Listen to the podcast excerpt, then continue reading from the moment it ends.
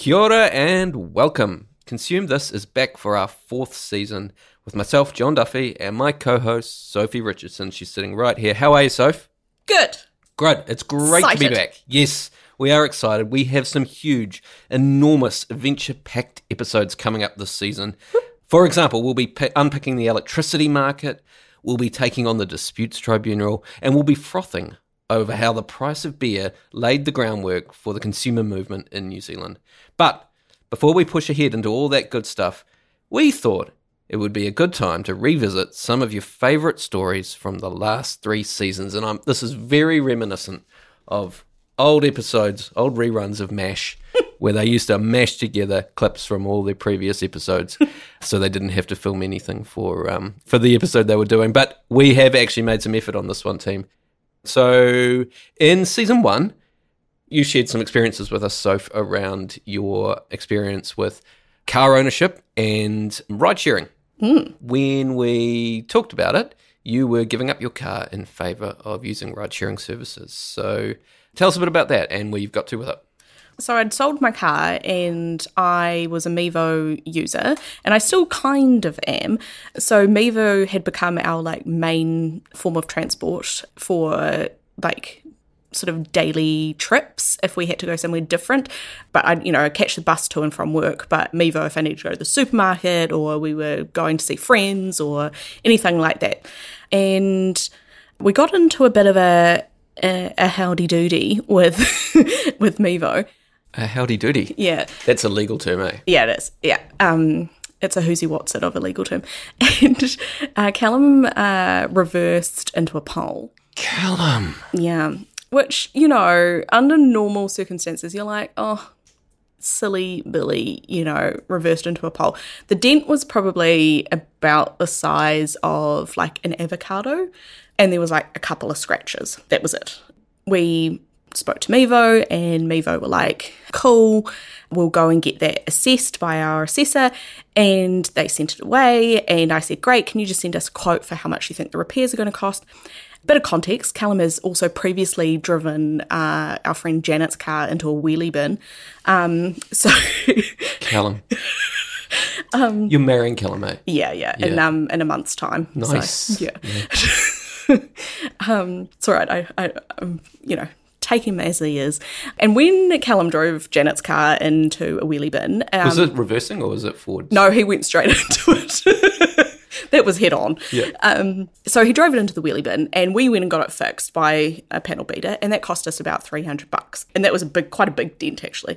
And I was like, sweet, it'll probably be like in the range of like five hundred dollars to fix this Mevo car, right?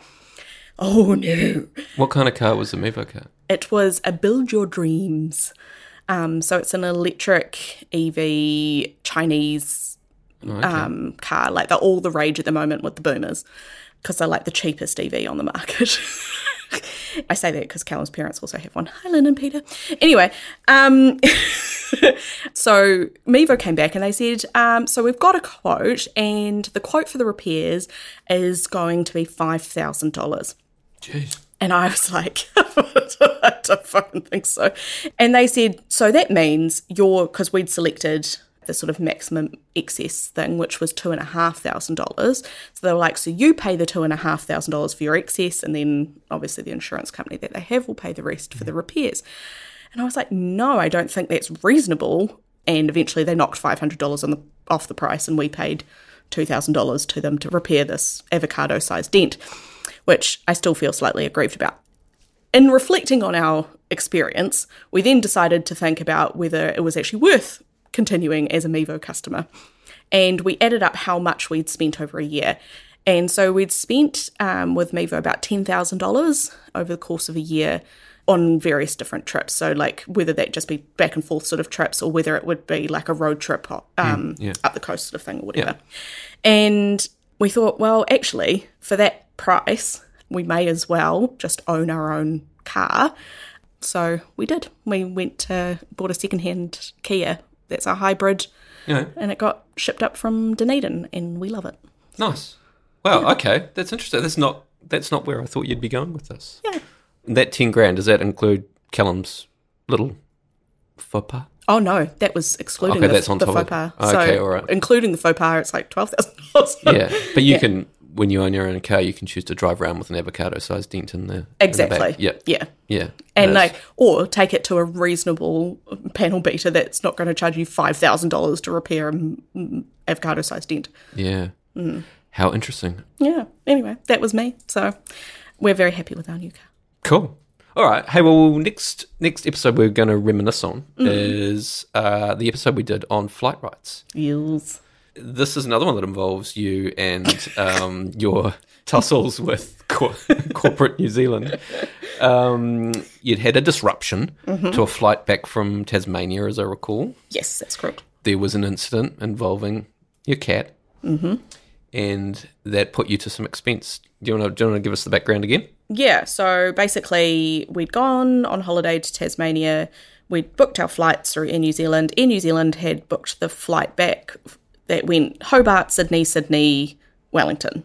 And so we got on the flight, got to Sydney, and when we got to Sydney, it took us like three hours basically to get through airport security and customs and all of that sort of shabam. And so therefore we missed our flight.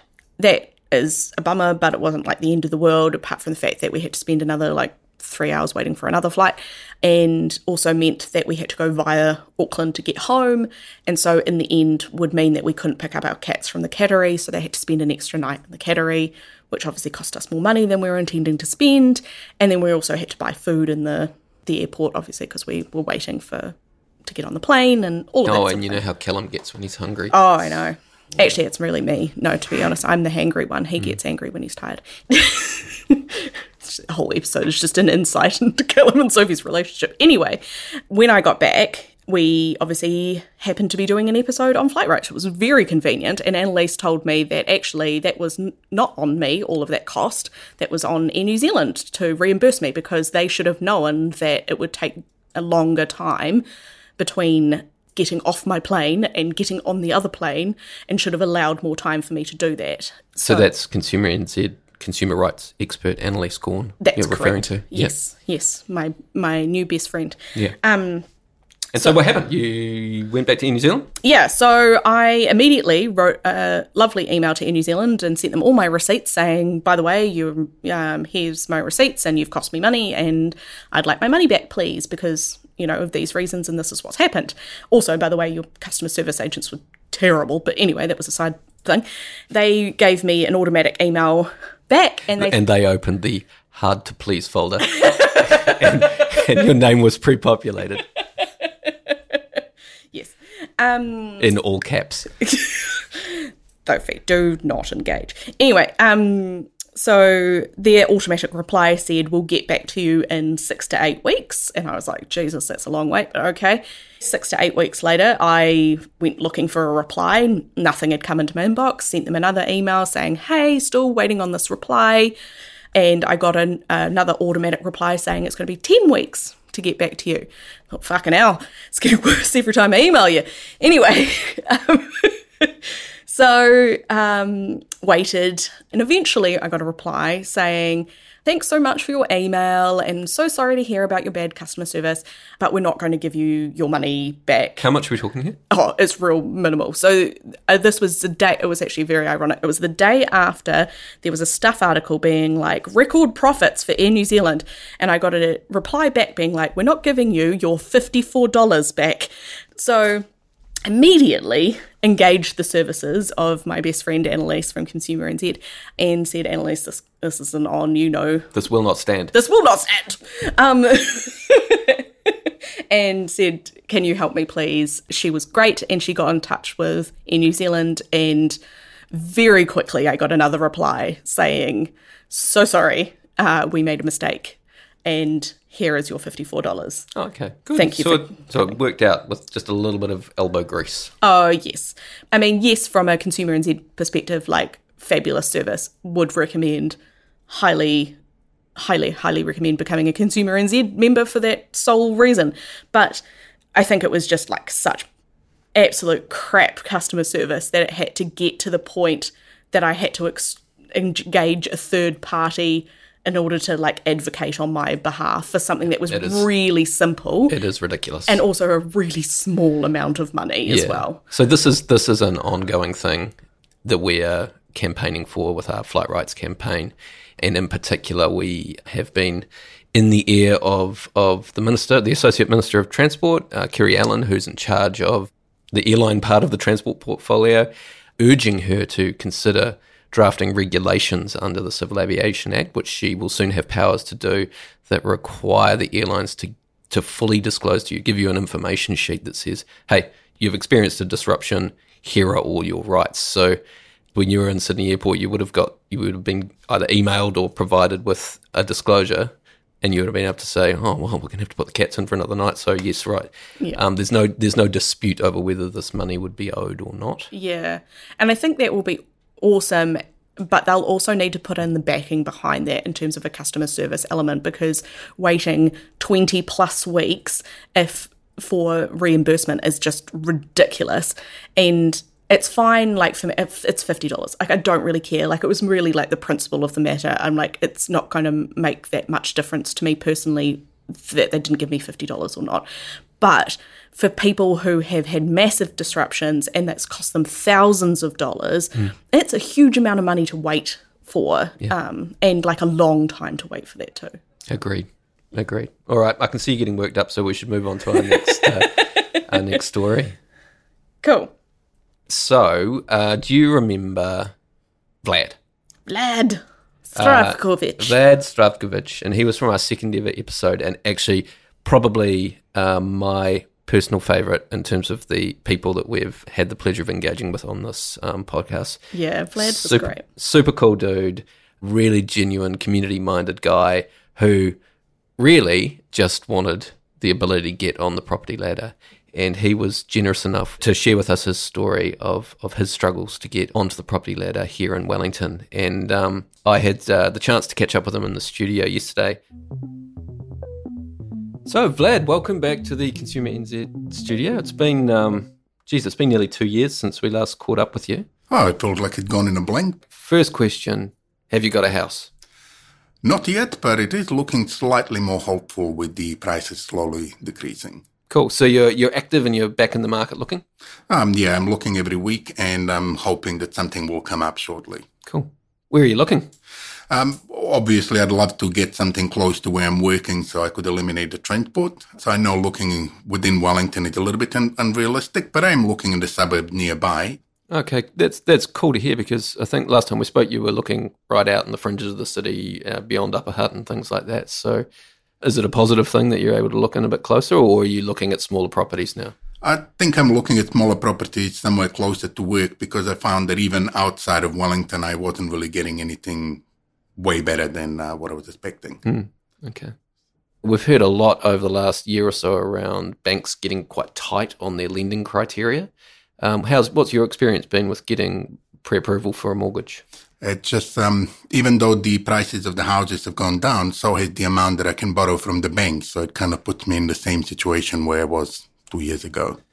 And so that is you going to the bank saying, I'm interested in a house at a certain price, and them saying, uh, is it due to responsible lending restrictions and things like that? They're worried that you won't be able to service amounts at that level. Pretty much. I think because the interest rate from the bank are increasing, then the amount that I have to pay back is also increasing. So then the amount that I can borrow is decreasing. So how does that make you feel? I mean, you know, the market moves, and you must have got a little bit excited. Your eyes might, might have lit up a wee bit. Prices are, are dropping. We're hearing this again and again uh, every night on the news. You know, you must have got quite excited when when you saw that happening. Uh, definitely kind of made it uh, more achievable. But what I'm also noticing is that it seems to be less houses on the market because I think people are slightly reluctant to sell. Perhaps they're waiting for the prices to bounce back up. Right. But from what I've seen, there are some potentially um, viable houses that I could invest in. Uh, but the problem is the bank at the moment is only really lending me enough money to perhaps buy a one bedroom apartment or a bed seat. Ideally, I would um, like to be able to afford a two bedroom because then I would have another flatmate that could potentially help me repay the mortgage. But according to the bank, that's not really counted towards um, how much I can borrow. Right.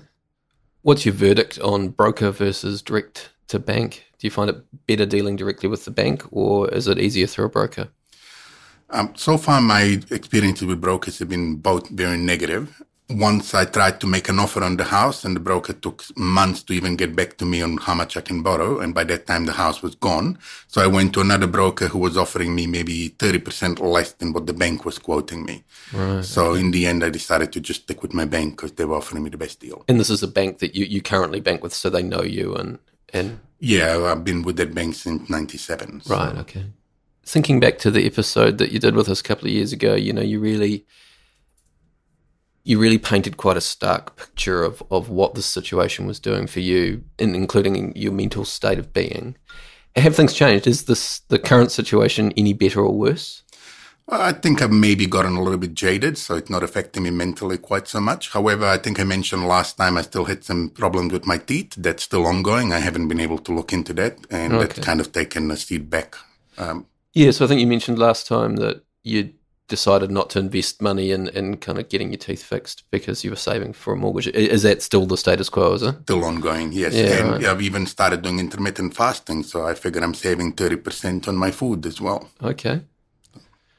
Well, food is a major. Uh, I mean, that's probably uh, one thing that really has changed in the intervening two years. Right, the price of food has gone. Um, it's more bananas than the um, than the housing market. So, with property prices suddenly falling, but interest rates going up so quickly, are you in some ways a little bit pleased that you didn't buy two years ago, kind of at the peak of the market, and you're now faced with still really being in the beginning stages of paying off your mortgage and seeing interest rates rise so quickly? I do feel that like I may have dodged the bullet there because um, if I had purchased, I would have bought to the absolute maximum of my borrowing ability, which means that with the current interest rate, I'd probably be seriously struggling. Yeah. So in a way, I am a little bit fortunate. So silver linings. So every cloud has a silver lining. Cool. Hey, Vlad, thank you so much for coming back in. It's been really, really cool to connect with you again. I think, as we said last time, we wish you all your best, all the best in your hunt for a house, and hope that it comes together for you. Thank you very much. Always a pleasure. Hopefully, I'll have a home soon. Yeah, and hopefully we can check in with you in another couple of years, and you're you're in a home. Awesome. Awesome. Thanks, Vlad. God. So, what do you reckon, Soph? I did realise that outro sounded like. Hopefully, we can check in with you in a couple of years, and you're in a home, I know. as in like a um,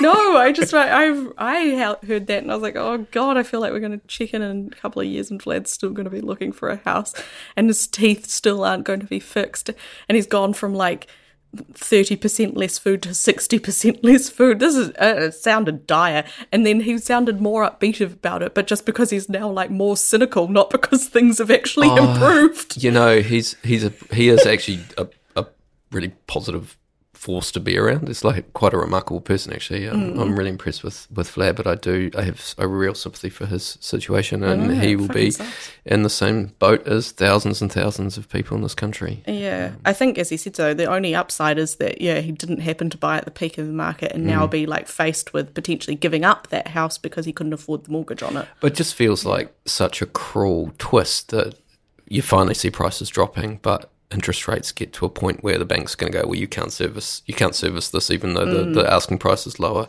Um, so we're not going to lend to you. That's uh, it. Just seems cruel.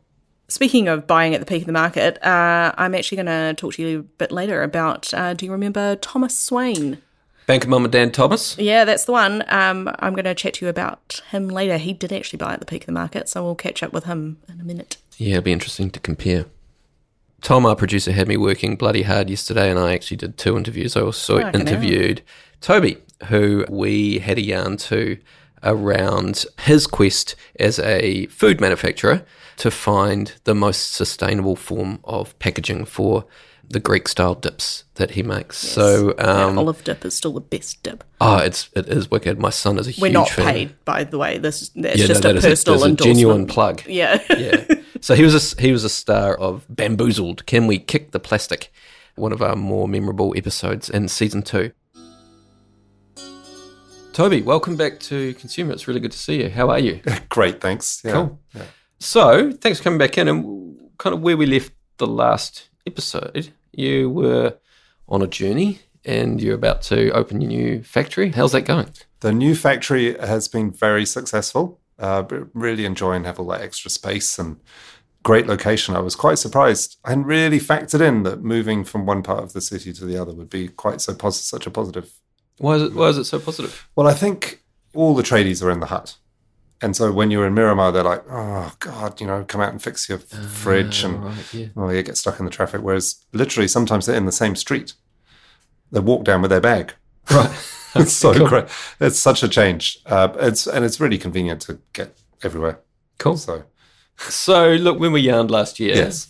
you were in the process of well, we followed you going through the process of trying to find the most sustainable packaging you could for for your products, Yes. And you were looking to make some changes. How's that all gone?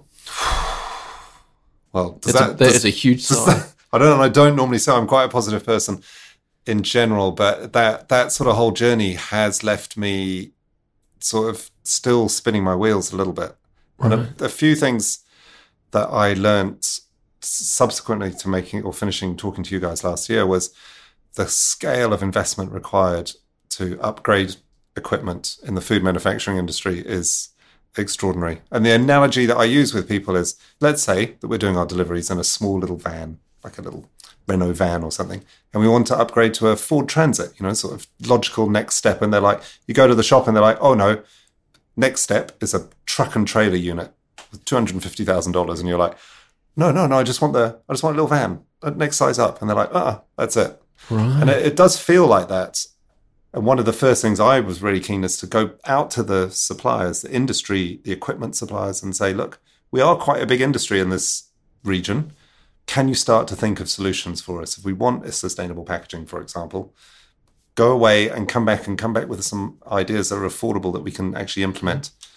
So one of the one of the things we did talk about in a bit of detail was this idea around vacuum sealing pots to solve the the problem that you had where you had to push the lids on um, and the lids not being recyclable. How have you gone with solving that problem? Or is that part of what you've just been talking about? That that is part of what I've been talking about. So the idea of do we have a sealing machine with different types of lids? That I'm still that's that hasn't progressed. right. Sorry to say. Well, you're busy running a business as well, you know. Yeah, there was that as well. That that Yeah. is you know th- it hasn't been an easy time, but with that food inflation coming through in the last twelve months, it has been a bit of a rock and roll period for food manufacturing. Mm. As a smaller company, we're, we're able to respond to it, but you know one of the bigger food manufacturing companies, Rosa Foods, has you know gone into liquidation a few months ago. You've got to watch out. Yeah. So we haven't made much progress in that respect. G- I can give you some positive feedback though. Well. I'll ask you one question before Okay. we do. Hmm. Uh, Is that disappointing for you? It is disappointing, yeah. I mean, I, I remember a few years ago throwing my toys out of the cot to my staff. I was renting, like, if we, I think this is in the original podcast, we sold a hundred thousandth pot in that particular year, which was a big thing for us at the time. And we were like, I was like, God, if we keep selling this much plastic pots, I'm going to shut the business down. Now I understand that plastic pots maybe not such a bad solution for packaging food for starters, but it's it's still not something that sits that comfortably Yeah, with sure. me. I'd rather not be. I'd rather have some better solution that was, well, certainly more environmentally friendly, and we haven't found that yet. Are, are you seeing any feedback from consumers or through the supermarkets, through their customers? Are you seeing any increased demand? Are you getting pushback on, on the packaging choices that you're making? Uh, not so much. No, no. Um, um, but what's been interesting, there's been a lot of positive feedback. I'm not. I'm going to give you a little uh, plug for your podcast series because I've had a lot of po- positive feedback from making the podcast. Right. Okay. So, which has been really interesting, and and particularly from other food manufacturers who have said, "Look, that's fantastic." Other food manufacturers listen to the podcast, and then they could use that as a sort of thing to explain to their customers when they would get grief from other customers about mm. using a plastic pot, for example. They would say, "Well, look, listen to this podcast because these guys have put a bit of time and effort into thinking about what are the alternatives and are they better and all these sorts of things." Well, we, It was we've, really encouraging. yeah, we've had some interesting feedback as well, particularly from producers and manufacturers saying, you know, hey, thanks for taking a more business centric approach than you usually do consumer. And we were kind of like, well, we, we really did it to, you know, inform consumers, but we needed to tell a business's story to do that. Yeah. and it also it doesn't let you off the hook for for to keep trying to find good solutions. That's It's- right, It's not it's not excusing anything. I've got a free pass. Ah, Yeah, it's not it's not like that. But I mean, what was great about the podcast is you approached it from that perspective right from the get go. You were you really wanted to make positive change, but were frustrated basically at every turn. And it sounds, unfortunately, like that's still the case, that's still the case. Yeah. which is a bit depressing. but was that the only positive thing you had? Or was there another positive thing? uh, no, I think the Give me more positives. positive, the the positive, the positives are that almost every single manufacturer I've spoken to is really uh, in tune with this Cool. need to come up with better ways to package their products and get them to market. Me just working on my own get- will get nowhere, which is why I'm working with you guys, a consumer, to try and understand that a little bit more. But you can see how that's been really positive because it's reached other food manufacturers um, and obviously a lot of consumers as well. So Awesome. Hey, well, look, we really appreciate you coming back in. It's always good to see you. And yeah, hopefully um, we'll, we'll talk to you again in the future. they'll have more positive news. Yeah. Hopefully. More positive news next time. Yeah. Thanks. What do you reckon, Yeah. Soph? Oh, I feel a bit bummed for Toby actually, but also I feel like there are some um, similarities between his experience and like general consumer experience around sort of going green. I guess when you want to go green yourself, it seems to cost you more, and so he wants to go green, but the cost is prohibitive for him in the sense that like that manufacturing equipment is obviously cost prohibitive at the moment for a small business.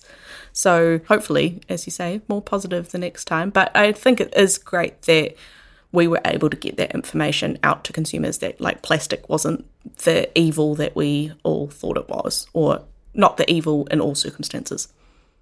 Yeah. The least worst decision. Yeah. Cool. All right.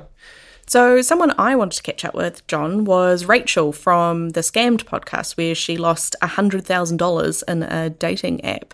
Um, that was early on in season one. And uh, when we left her, she'd been scammed out of $100,000, taken up scam baiting on behalf of other scam victims. And whilst doing that, also found a real person to date who she initially thought was actually a scammer, but actually he wasn't. Shall we give her a call? Let's give her a call.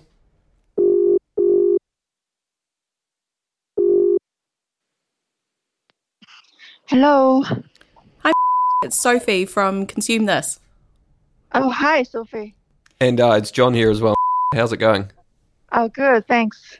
Uh, so we just wanted to catch up and hear how you were getting on. The last time we left off, you'd taken up scam baiting and were trying to help out other people. How are you getting on with that? Well, I still um help um people from global anti-scam organization. If they give me any uh, volunteer job, I'm very happy to take them.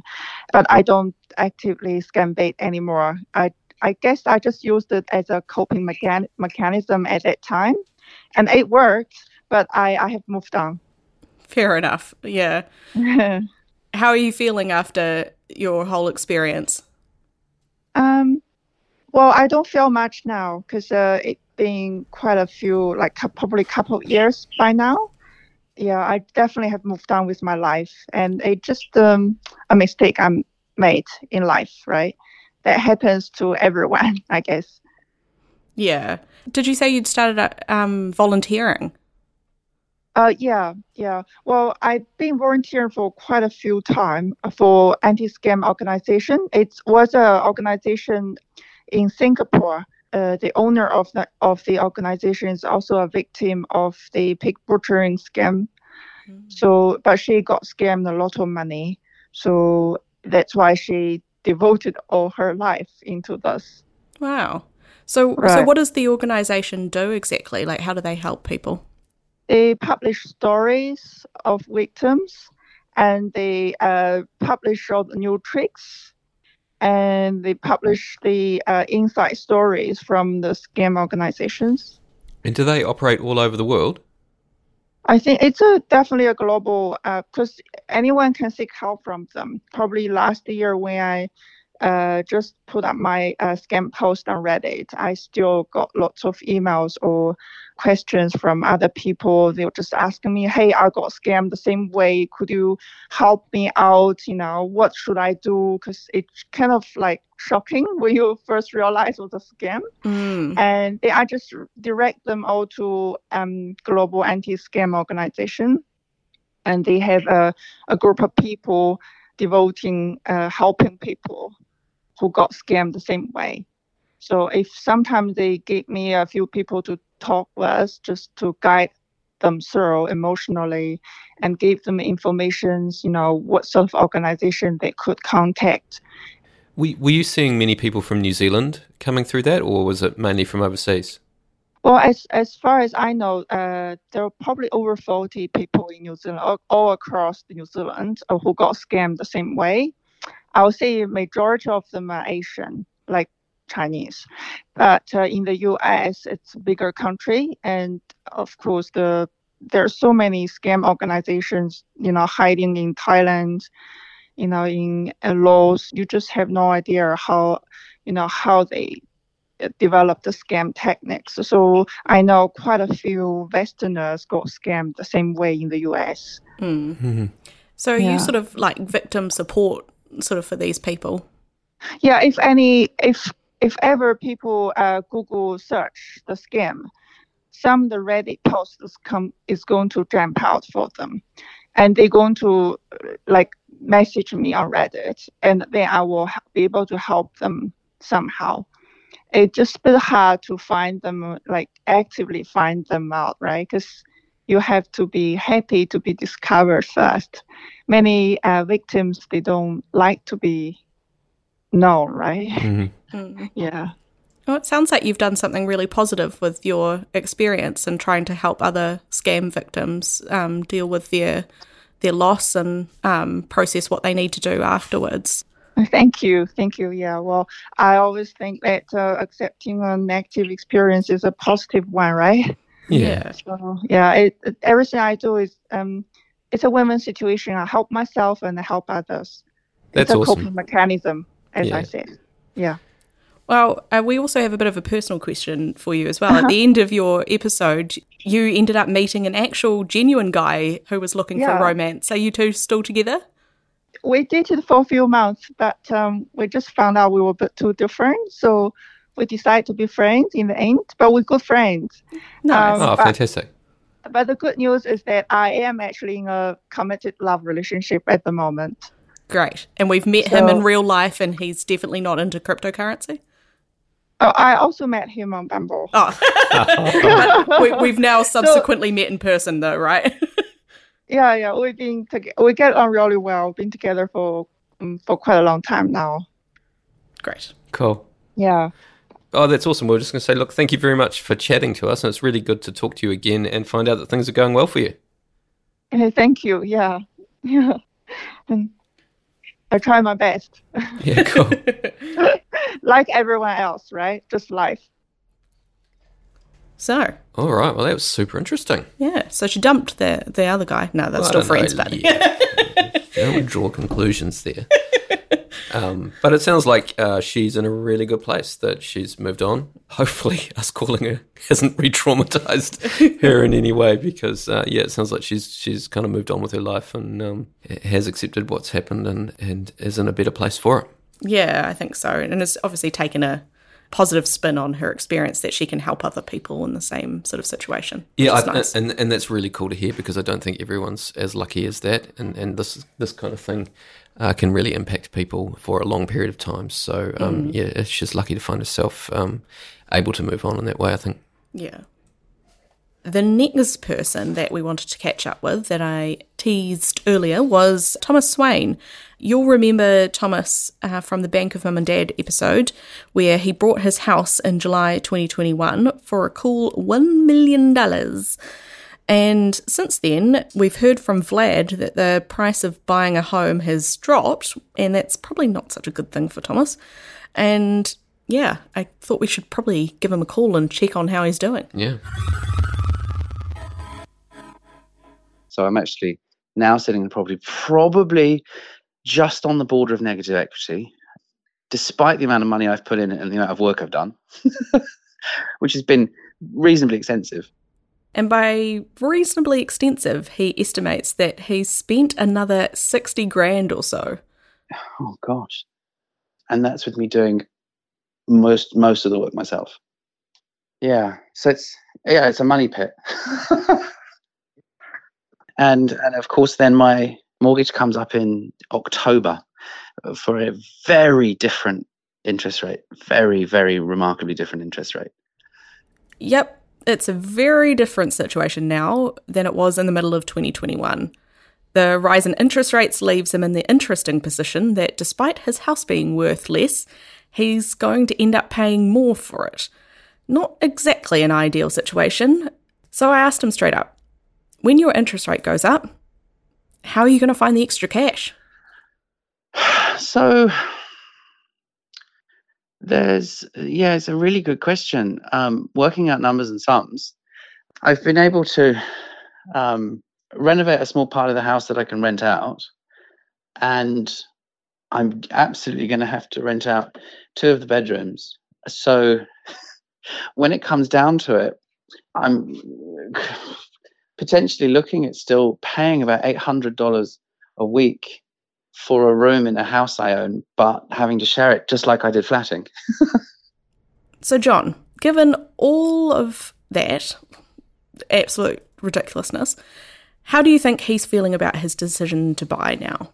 Oh, it's a difficult situation he finds himself in. I hope he can just keep his eye on the prize and that it's a long term game like any investment, right? Mm. Um, and look, even though it's a struggle, at least he's got a roof over his head. Yeah. Now I look back and think massive, massive amounts of work and money to probably still scrape just below the value of what I paid for it. Some days I'm like, what the hell did I do?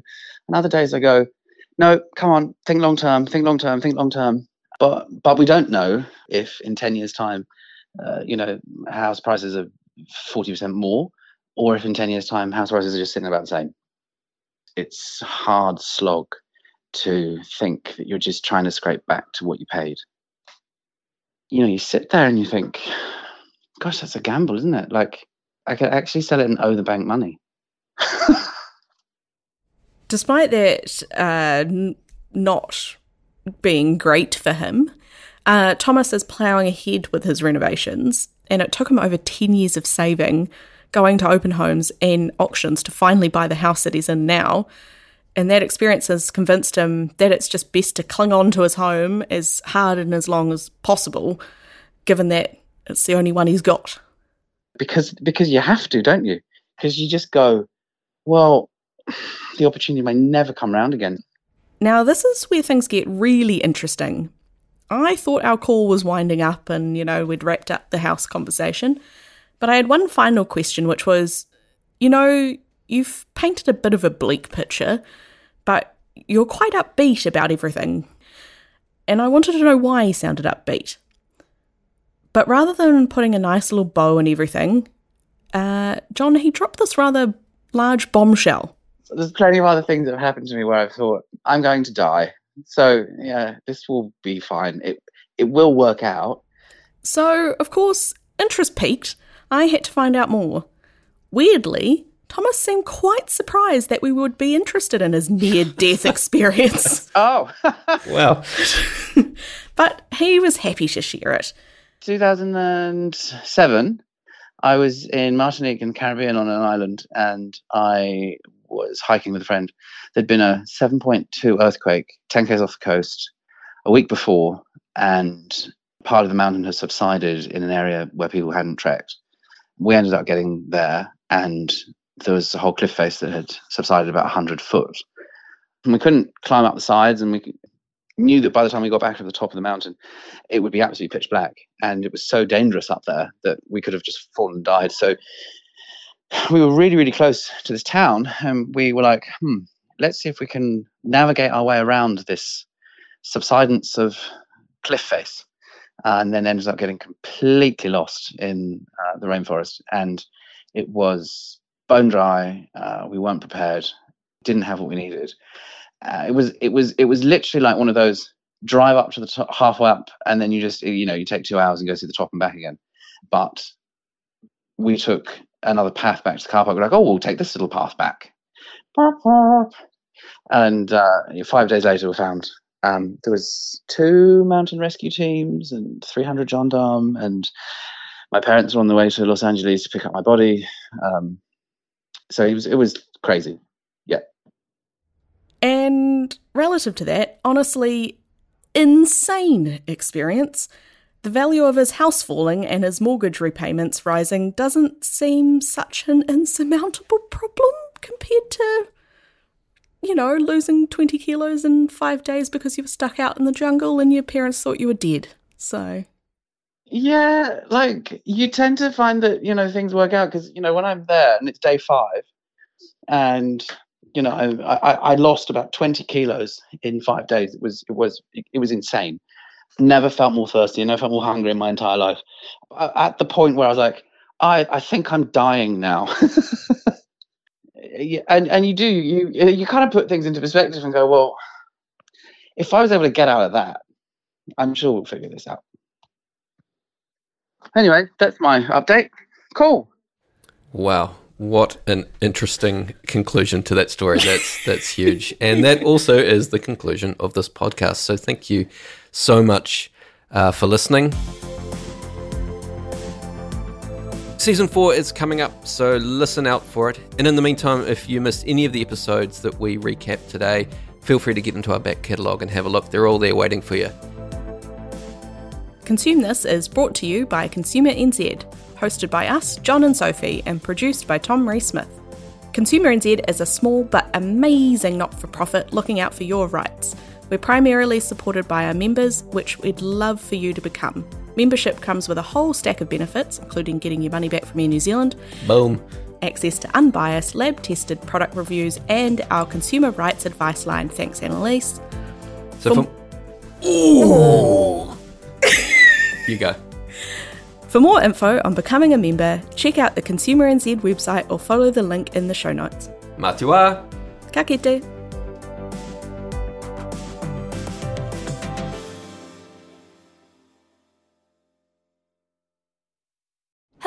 I'm Abby Darman and I work in the campaigns team at Consumer New Zealand.